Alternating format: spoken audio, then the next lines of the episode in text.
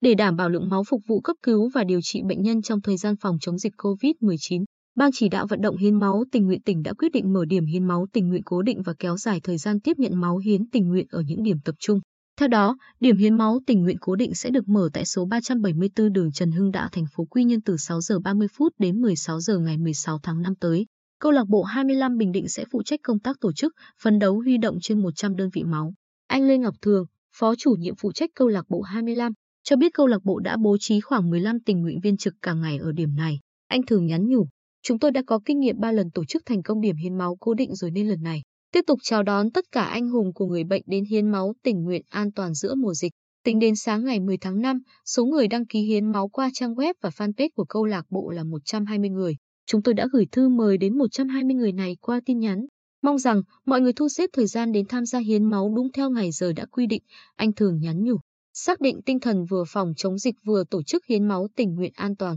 Ông Hà Văn Cát, Phó trưởng Ban Thường trực Ban chỉ đạo vận động hiến máu tình nguyện tỉnh, đã gửi văn bản đến các đơn vị, địa phương yêu cầu tiếp tục triển khai việc hiến máu tình nguyện như kế hoạch nhưng tăng thời gian tiếp nhận máu từ một buổi lên hai buổi cả ngày. Các đơn vị, địa phương tính toán phân nhỏ số lượng người đến hiến máu tình nguyện theo khung giờ, tránh tụ tập đông người. Địa điểm tổ chức hiến máu phải sạch sẽ, thoáng mát, bố trí đội ngũ tình nguyện viên hướng dẫn người đến hiến máu thực hiện nghiêm những quy định về phòng chống dịch bệnh như đeo khẩu trang, dùng nước sát khuẩn tay, giữ khoảng cách tiếp xúc. Ban tổ chức phải chủ động nắm bắt, phát hiện các trường hợp từng đi, đến từ các địa phương có dịch và kịp thời có hướng xử lý phù hợp. Ông Cát nói, theo kế hoạch, trong tháng 5 sẽ tổ chức tiếp nhận khoảng 1.400 đơn vị máu hiến tình nguyện. Các đơn vị, trường học tổ chức hiến máu tình nguyện trong tháng này gồm có Công an tỉnh, Trường Đại học Quy Nhơn, Công ty trách nhiệm hữu hạn Âu Lam Việt Nam chi nhánh Quy Nhơn, Câu lạc bộ 25 Bình Định, Trường Cao đẳng Cơ điện Xây dựng và Nông lâm Trung Bộ, huyện Tây Sơn. Ông Cát cho biết thêm, tùy vào tình hình diễn biến của dịch bệnh và nhu cầu sử dụng máu tại các cơ sở y tế trong tỉnh,